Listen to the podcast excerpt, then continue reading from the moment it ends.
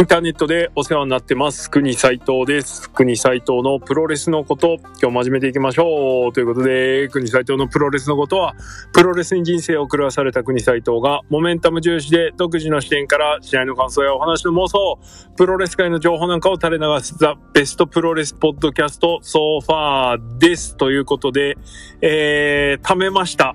G1 クライマックス31、えー、10.18アンド1、違う、20アンド21、えー、のレビューですね。いきたいと思います。はい、えー、すいません。えー、今回、特納プゴトでですね、えー、即日レビューをやらせていただきまして、えー、ために貯めてしまいましたが、えー、公式戦 A ブロック、B ブロック最終戦、そしてファイナルの、えー、レビュー、本編でも、えー、やらせていただきます。えー、それぞれ日が経ったということもありますし、まあもう結果も全部できた後なので、えー、特納はね、速報性というかその時のこう、フィーリング重視、あとは、いわゆるモメンタム重視でやってるんですけれども、ちょっと落ち着いた状態でね、あのーもう一回、ちょっと軽く振り返ってみて、あ、こんな試合だったなとか、こんな感想だったなっていう感じでレビューまとめましたので、お付き合いいただければと思います。はい。では、早速、もうじゃんじゃん行きましょうね。えーっと、10.18、えー横浜武道館で行われた A ブロック最終公式戦です。はい。えーっと、石井智弘対、えー矢野徹です。この試合は11分8秒、えー逆さ抑え込みで矢野徹が勝利しました。えー国沢馬、なんとまさかの星さん。はい。つきました。矢野の試合に。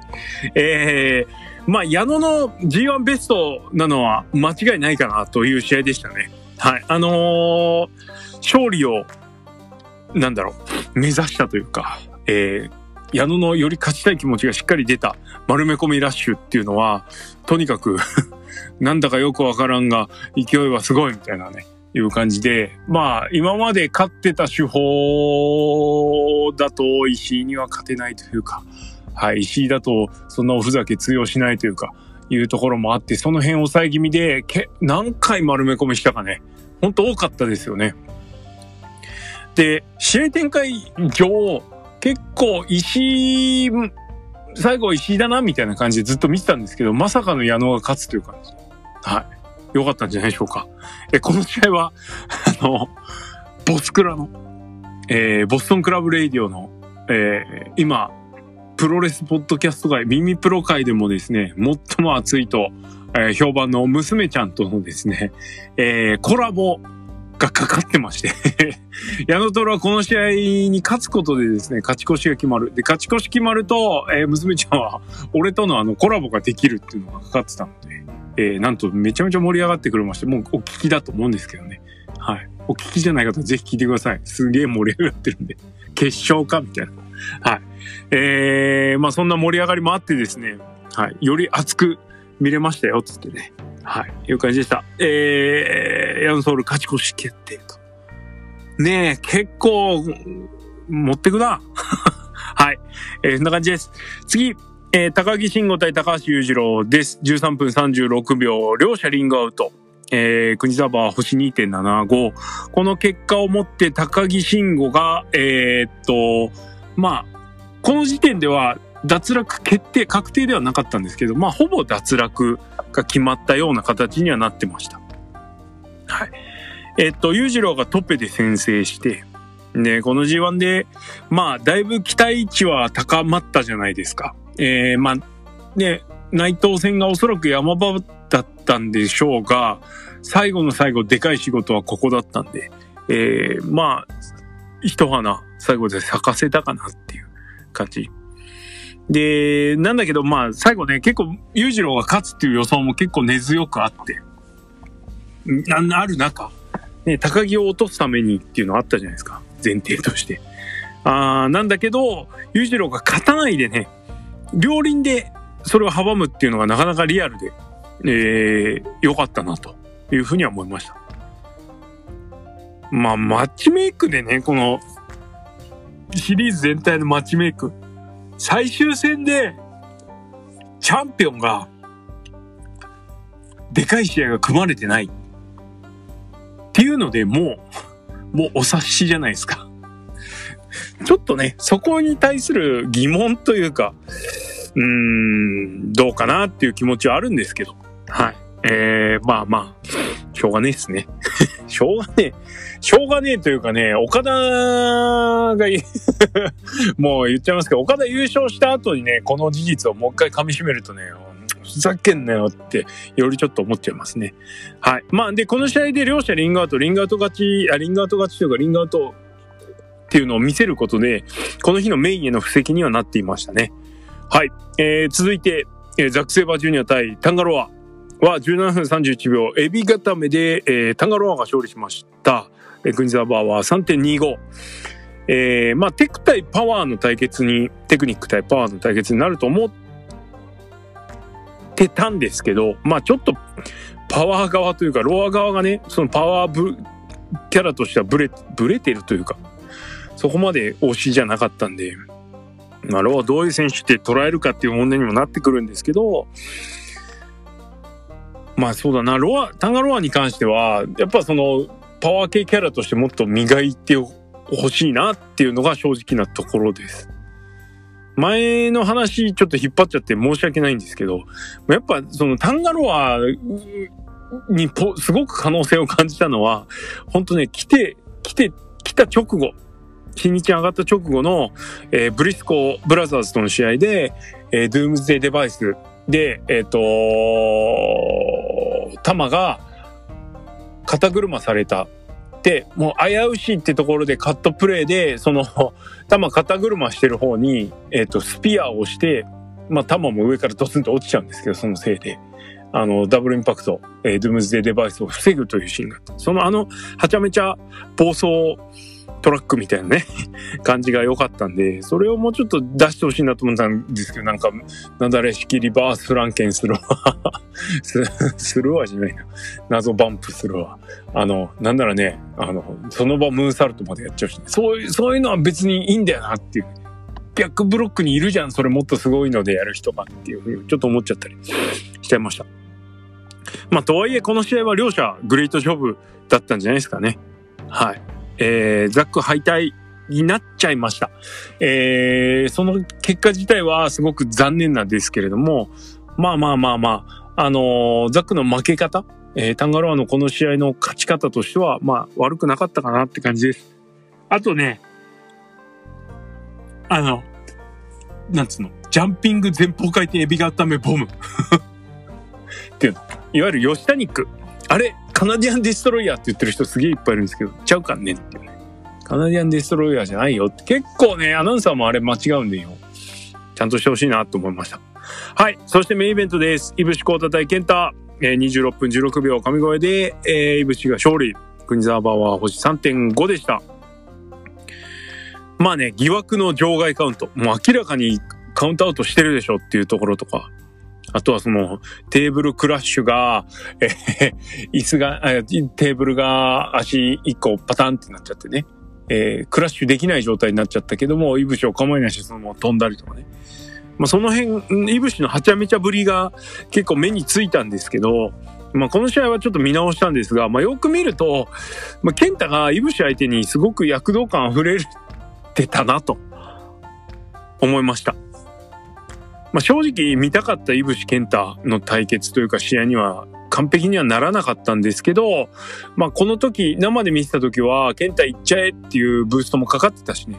あのー、より面白かったんですけれども、改めて見ても、健太が伸び伸びというか思いっきり試合してるのがすごくいいなと。えー、それは当然、いぶしのおかげっていうのも、当然というか、かなり大きかったのかななんて思いましたよ。はい。えー、最後の神声のあのフィニッシュというか、えー、仕留め方っていうのもなかなか良かったんじゃないでしょうか。説得力溢れるという感じで。で、イブシはやはり、あの、どんどんコンディションが上がってるので、期待値は上がる一方でしたね。まあそもそも国際と、ね、イブシコートの3連覇にベットしてる身なので、そういう意味では、あの、この勝利っていうのは、ケンタが負けちゃったっていうこと自体は残念なんだけど、この勝利自体は、えー、ウェルカムだったし、勝ち方とか、試合ぶりっていうのも、えー、なかなか良かったので、はい。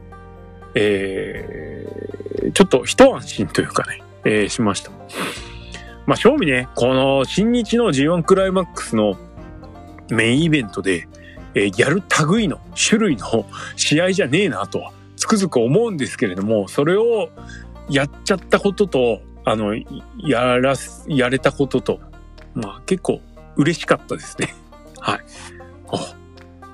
これは賛否両論まではいかないけど、絡む人は絡む試合なんじゃないのかなと思いましたけど、まあそこまで議論起きなかったですね。はい。はい。さあ、そして B ブロック。これで、イブシが、あの、もう、あれですね、えー、優勝決定戦必須が決定しました。えー、逃げない、負けない、裏切らない、違う。逃げない、負けない、諦めない、裏切らないから、からということで、優勝決定戦進出ということで、この時点では、じゃあ、コブくんじゃねっていうね、期待値が高まりましたよ。はい。そして10.20武道館です。えー、っと、B ブロック最終公式戦となりました。えー、メインだけ見れりゃいいやのつもりで安いチケットをなんとか手配をしておいたところ、えー、なんとですね、春日行きの出張がねじ込まれまして、春日っていうのは後楽園の1個北の駅ですね。で、出張がねじ込まれまして。そら、これはもう、あざすって感じですよね。本当にね。いやー、おかげで出だしから見れました。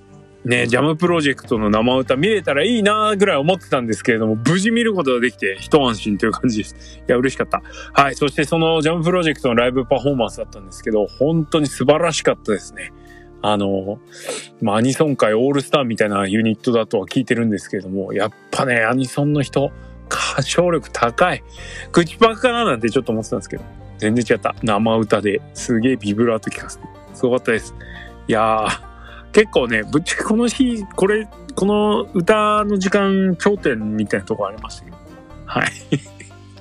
ということで、そんな歌の後に行われた、えー、吉橋テゾーエンズは、全然身に入んなかったですね。8分27秒。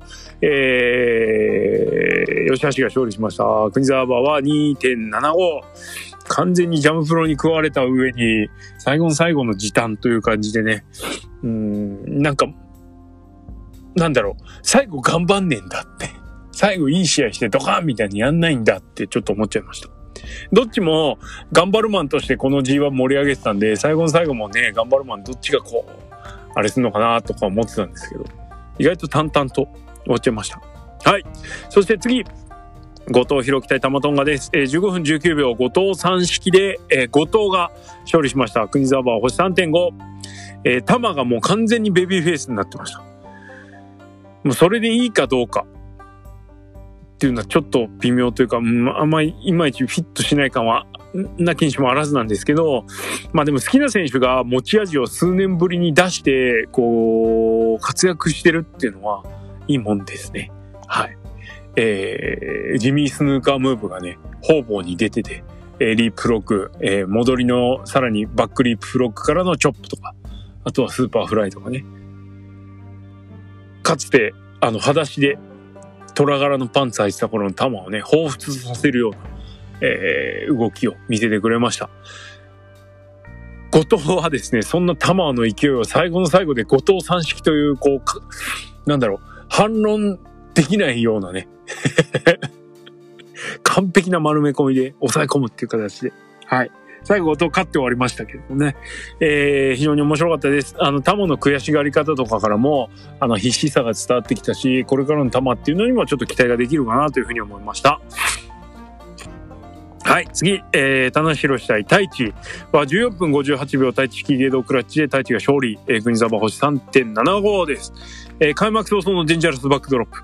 えー、あばら痛めてる太一としては、早く終わりたいという展開、えー、で決めました。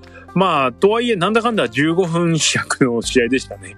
えー、お腹痛い太一は、えー、何度か攻めきるとこ、えっ、ー、と、なんだ、攻めきれそうな展開もあったんですけども、その都度やっぱりどうしてもブラックメフィストは、えー、まあ何やっても負担かかるんですけど、一応その持ち上げ時に、あの、お腹に負担がかかるということで持ち上がらないという展開でした。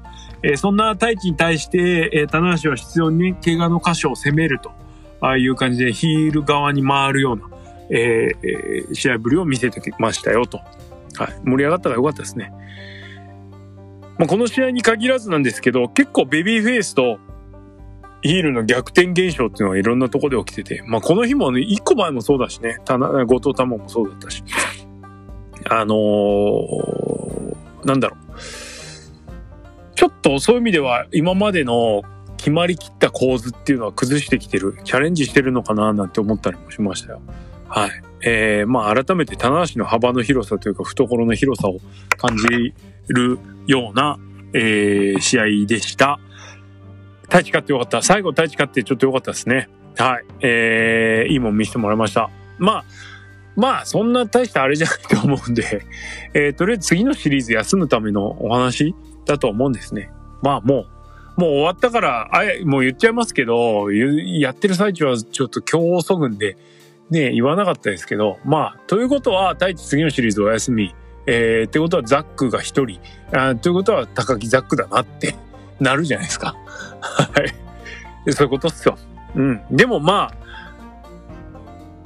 ちょっと正直ね、あの、太一、ザックのファイナルをよぎらせる展開もなしじゃなかったと思うんですけど、ここまでこう、最終星か、なんだ、星取りで差がついちゃうのね。6勝3敗と3勝6敗でしょ。ちょっとびっくりですよね。うん、うん、うん、はい。こんな感じです。いやー、太一はでも今後も期待ですね。はい。えー、てな感じ。次、えー、真田イービルです。えー、17分47秒、イービルでイービルが勝利しました。国沢星3.5。いや、面白かったです。あの、単純に。えー、試合開始、入場してからですね、非常になんか不機嫌そうな、こう、空気をまとってイービルが入場してきて、まあ消化試合だったからですね。で、こんな試合やってられるか意味ねえだろうっつって。お前もそう思うよなっつって言ってゴンが勝手に鳴らして帰るんですね。帰途についちゃうんですけれども、えー、それを真田に止められ、真田が、真田マイクアピールなしでゴングをね、無言でカーンって鳴らす。あれ、あそこ良かったですね。面白かった。えー、この試合が面白くなることを約束された瞬間ですね。あの、開始のゴングは。素晴らしい幕開けでした。で、えっ、と、イービルが、まあ、バレットに、まあ今ハウスオブトーチャーですけど、移籍したことで、この二人の立ち位置っていうのが明確になってるので、まあ前回もそうでしたけども、あの、より試合が噛み合うようになったかなと。あの、ロスインゴ対決した頃ってちょっとなんかいまいち、こう上がりきらないというかね、つまんない試合じゃないんだけれども、ボルテージ上がりきんなかったんですけど、真田がベビーフェイス、えー、イーブルがヒールになったことで、すごくいいコントラストができたので、より面白くなりましたよね。はい。この試合もそれにたがわずという感じだったんですけれども、まあ、イービルの試合でよく文句が出る。俺も自身も文句を抱く、その反則介入。えー、まあ、その、まあ、排除の仕方というかな、タイミングっていうのが、まあ、この試合はすごく小気味良かったので、まあ、ほぼノーストレスで見れましたね。で、実は第2の途中、第2というか実質第3ですけど、第2か。第2の途中で、えっと、ジャムプロジェクトが俺の席の前に来ましてですね、えー、正直それどころじゃなくなりました。いや、だって超有名人じゃん。スーパースターですよ、言ったら。が目の前でプロレス見てるんで、まあ、俺もうジャムプロジェクトと一緒にプロレス見に行ったよ、みたいな。マウント取れるぐらいの感じでしたよ。はい。な感じ。で、そんなジャムプロの皆さん、あの、なんですけど、名前忘れちゃった教えてもらったの、特の時に。あの、髪の長いでっかい人が、特にですね、このプロレス見てて楽しんでるらっしゃるご様子だったんですけれども、やっぱり特にこのイービル真田戦でめちゃめちゃ盛り上がってましたね。はい。わかりやすくこう、悪いものといいものっていうのがね、しっかりできてたんで。で、ね、俺がノーストレスと思うぐらいだから相当テンポが良かったんだと思うので、はい。なんで、あの気に入ってました。気に入ってた様子で、楽しんでた様子で、すごくそれも良かったです。面白かった。はい。はい。えー、で、メインイベントです。岡田コブ。まあ、この試合が、えー、ブロック突破がかかった唯一の試合となってました。えー、23分35秒レインメーカーで岡田が勝利しました。国沢は星4。まあ、やっぱシステム、ね、初夏ですけどね。はい。まあ、岡田がすごい、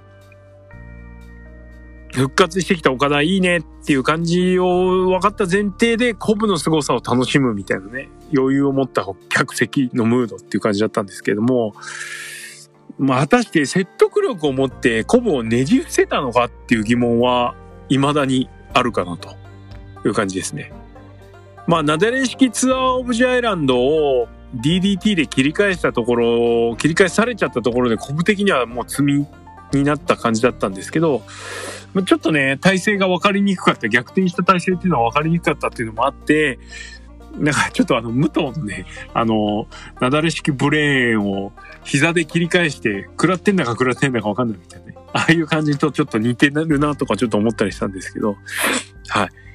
まあ、なんだろうなそっか、買っちゃうのかっていう感じはちょっと拭えなかったかなと。はい。最後の、まあ、勢いの引き寄せ方もちょっと強引だったかなと。えー、強い。すごい。だけど、なんかちょっと面白くね、岡田が帰ってきた感じがするんで、本当早いとこ誰か倒してください。と思ってたんですけどね、優勝決定戦ということで次の日行きますか。ファイナル。えー、ファイナルは、いぶしこうた対岡田和親になりました。アンダーカードはどうでもいいのがよか、どうで もいいカードが並んでたので、まあ、ケンタの US 王座挑戦とか、えー、ネバー6人タッグの話が動いたりとかっていうのもありましたけれども、えー、各選手がですね、特に大きく持ち味を出すこともなくですね、どんどん消えていくと、試合が終わっていくという感じで、ロードトゥー後楽園ショー未満の試合がですね、前半続きました。で、えー、ビッグサプライズが1個あって、これ後に回します。で、えー、セミファイナルの試合があって、セミファイナルはまあまあまあ盛り上がりましたね。ヒロムのおかげっちゃおかげでした。はい。えー、覚えてるシーンは、ワトの、えー、カットで入ったスワンダイブのエルボスマッシュがすごく良かったです。えー、ちょっとワトのポテンシャルの高さっていうのを見せたので、こういう8人タッグとかで瞬間瞬間で出てくる分には、あとはほころびが見れないというか、いいところを出せばいいだけなんで、えー、いいかな、良かったなという感じでしたね。はい。パンピングボンバーで、えー、天山から高木がピンフォール奪いまして、はい。えー、で、メインになだれ込むという感じでした。メインイベント、井口コータで岡田和親。皆さんご存知ですね。25分37秒、えー、レフェリーストップで岡田和親の勝ち。えー、岡田和親が G1 クライマックス31を優勝制覇しました。えー、まあ試合前ね、民意は完全に岡田にありました。まあ、いぶしがね、そこまで人気ないのがなんでなんだろうなっていう疑問は正直ちょっとあるんですけど、まあ3連覇なのか、見飽きちゃったのか。まあ試合でね、いぶし、コータの試合はすげえっていうのを見、こう出せてなかったっていうのがあるんで、特にね、王者時代。まあなんでそういうのもあって、もういいよ、イブシはってなっちゃったのかな。なんでですかねちょっとここに関してはちょっと俺もまだ答えが出せてない感じはちょっとありますんで、こうじゃねって思うのあったらもしよかったら教えてください。で、まあ試合ですよ。あのー、結局、イブシがフェニックスプラッシュの時のバンプで肩外れちゃって、えー、無念の怪我で、えー、試合が終わってしまいました。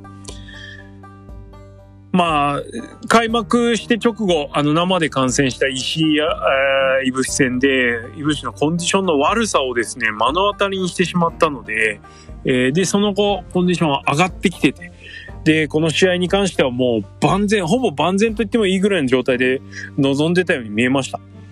なんで、素晴らしい試合になりそうだっただけに、この結果っていうのは本当に残念ですね。で、試合展開としてはこの時点で、この試合が止まった時点でもう中盤の後半ぐらいには入っていたのかなという感じ。うん。いぶしは、えー、マックス10に対して8ぐらいまで。えー、で、岡田は7ぐらいまで出してる状態だったんで、こっからっていうとこだったんですけどね。いやー、ほんと、くそーって感じですわ。まあ、しょうがないですけどね、こればっか。まあ、岡田の、ね、勝ちが決まった瞬間の浮かない顔。もうあれが全てですよね。まああれがプロレスのリアルというか、あの逆にプロレスのリアルですよね。まあ、つまるところ、勝つことが全てじゃないっていう結果じゃないですか。形はどうあれね、まあ相手のアクシデントで格闘技でも、まあ何でもそうですけど、相手のアクシデントで勝った時っていうのはね、そんな喜べないけど、でも、勝ったことは嬉しいっていう、こう、葛藤があるじゃないですか。でも、岡田のしてた顔っていうのは決してそういう顔じゃなくて、えみたいな、マジでっていう、どうするっていう感じだったんで、うん。まあ、そういう意味ではリアル、生が見れたかなっていう感じですね。まあ、結局負けちゃった、怪我で負けてしまったいぶしは、まあ今まで以上に頑張れって応援したくなったし、まあ岡田に関しては結構どうでもよくなったというか、試合後のコメント含めてね、はい、いう感じです。で、岡田が何言ったかっていうことをちょっと振り返っておきましょう。えー、優勝した優勝者の権利、権利というか、えー、優勝したんでということで、えー、いぶしを待つ証として、えー、思い入れのある IWGP ヘビーのベルトを、あ任してくれと。ああいうことを言ってました。えー、預けてくれと。で、高木もね、さすがにちょっとムッとしてて、え、自分のベルトをとりあえず俺にとにかく渡せって言われたと思ったんでしょ？だからすげえ怒ってたんですけど、まあ、あれこそがなんか、もしかしたらリアルなのかなってちょっと思ったりして。まああれがね、高木がちゃんとお話に乗っ取った上で怒ってるんだったら素晴らしいんですけど、結構憤ってたんで、ガチかなみたいな。はい。ということは、抜き打ちで言ったのかなみたいなところがあって。で、実際は、高木の持ってる IWGP 世界のベルト、岡田的にはどうでもよくて、っていう話だったんですよね。だけど、なんか多分高木あの時点ではちょっと勘違いしてた。放送の時点では。のかななんてちょっと思ってました。まあ結局、岡田的にはその IWGP 世界ヘビーのベルトっていうのはどうでもよくて、えー、IWGP ヘビーのベルトが大事で、G、G1 を制覇した、チャンピオンが出てる G1 クライマックスを制覇した自分こそが一番だと、ああいうことで、えー、言ってました。まあ、この発言が一貫性があるかないかっていうとのは、過去のね、敗退、チャンピオンとして参加して敗退した G1 で岡田が何を言ってたかっていうのをちゃんと見ないといけないんで、まあ、そこは見てないんでね、つが見ないですけど、あのー、あれなんですが、まあ、だから何っていうね、その、G1 覇者がチャンピオンを挑戦者として迎え撃つ。えー、お前の方がかかってこいよっていう手自体は別に俺も嫌じゃないです。あの、支持するというか、いいんじゃないのと思います。お話作りとしてはね。ただ、まあ、とはいえ、岡田2連敗してるし ニュージャパンカップで負け、えー、優勝決定戦、優勝決定戦でベルトのね、王者決定戦で負けてるわけですよ、岡田は。よう、偉そうに言うなっていうね。タイトルマッチで負けてんのに、みたいな。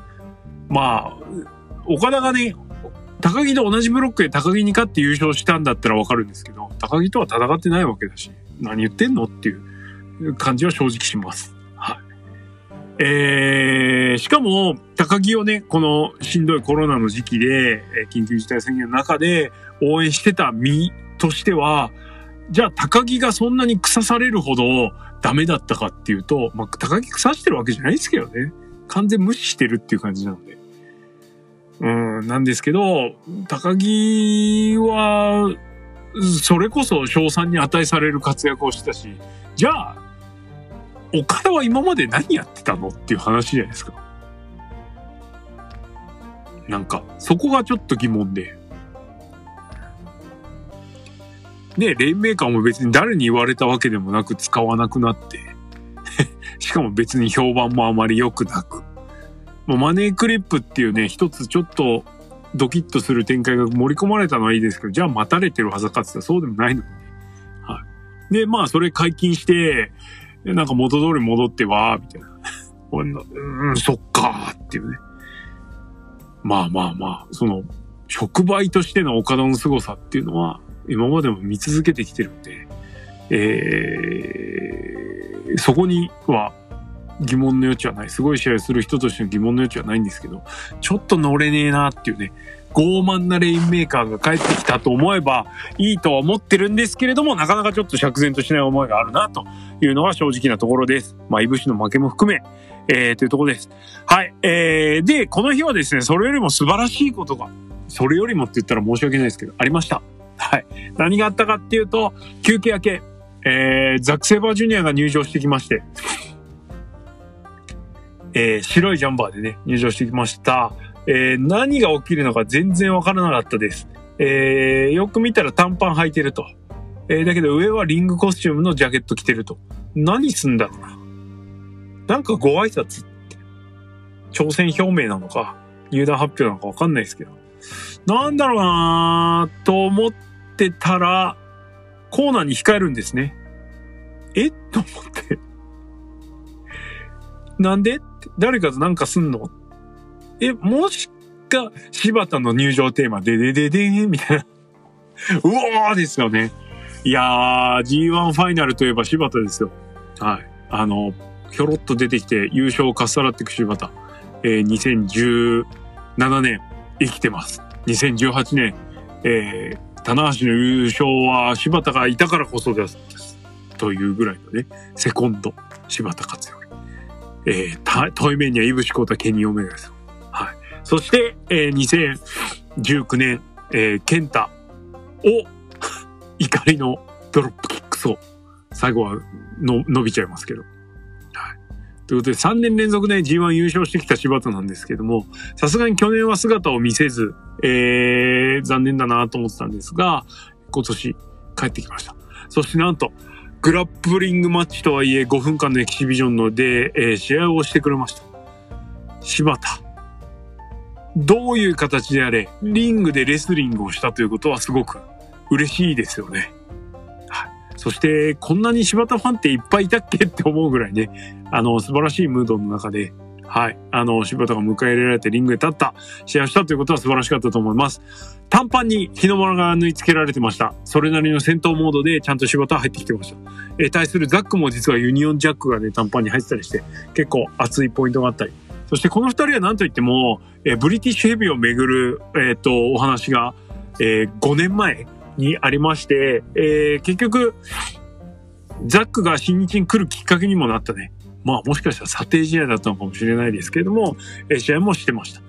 で、大田区ではザックが鈴木軍入りをして、えー、柴田を PK で勝っちゃうんですよね。確か。はい。ということもありました。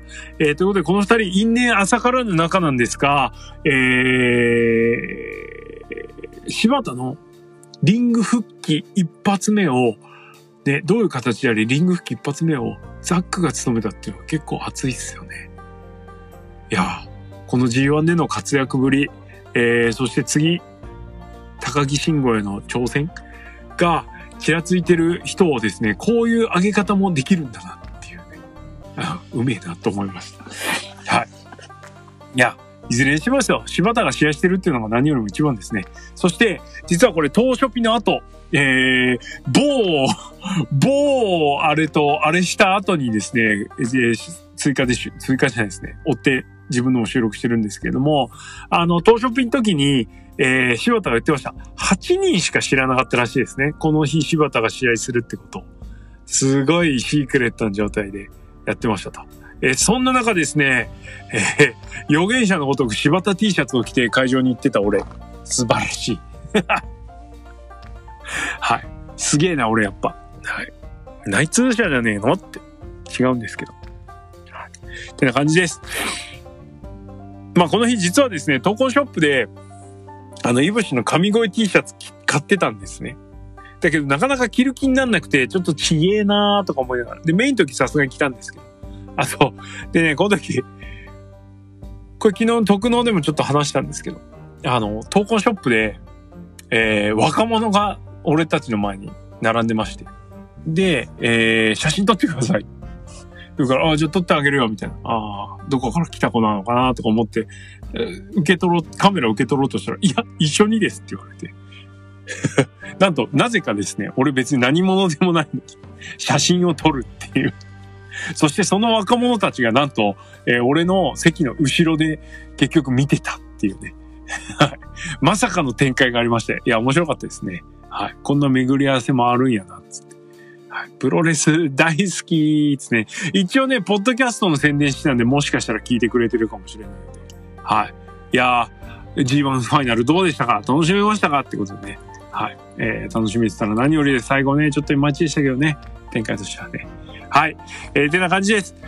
えーっと、ということで、今年も、あの、柴田の優勝で幕を閉じました、えー G1 クライマックス31なんですけれども、ぶっちゃけ去年よりは全然面白かったかなと。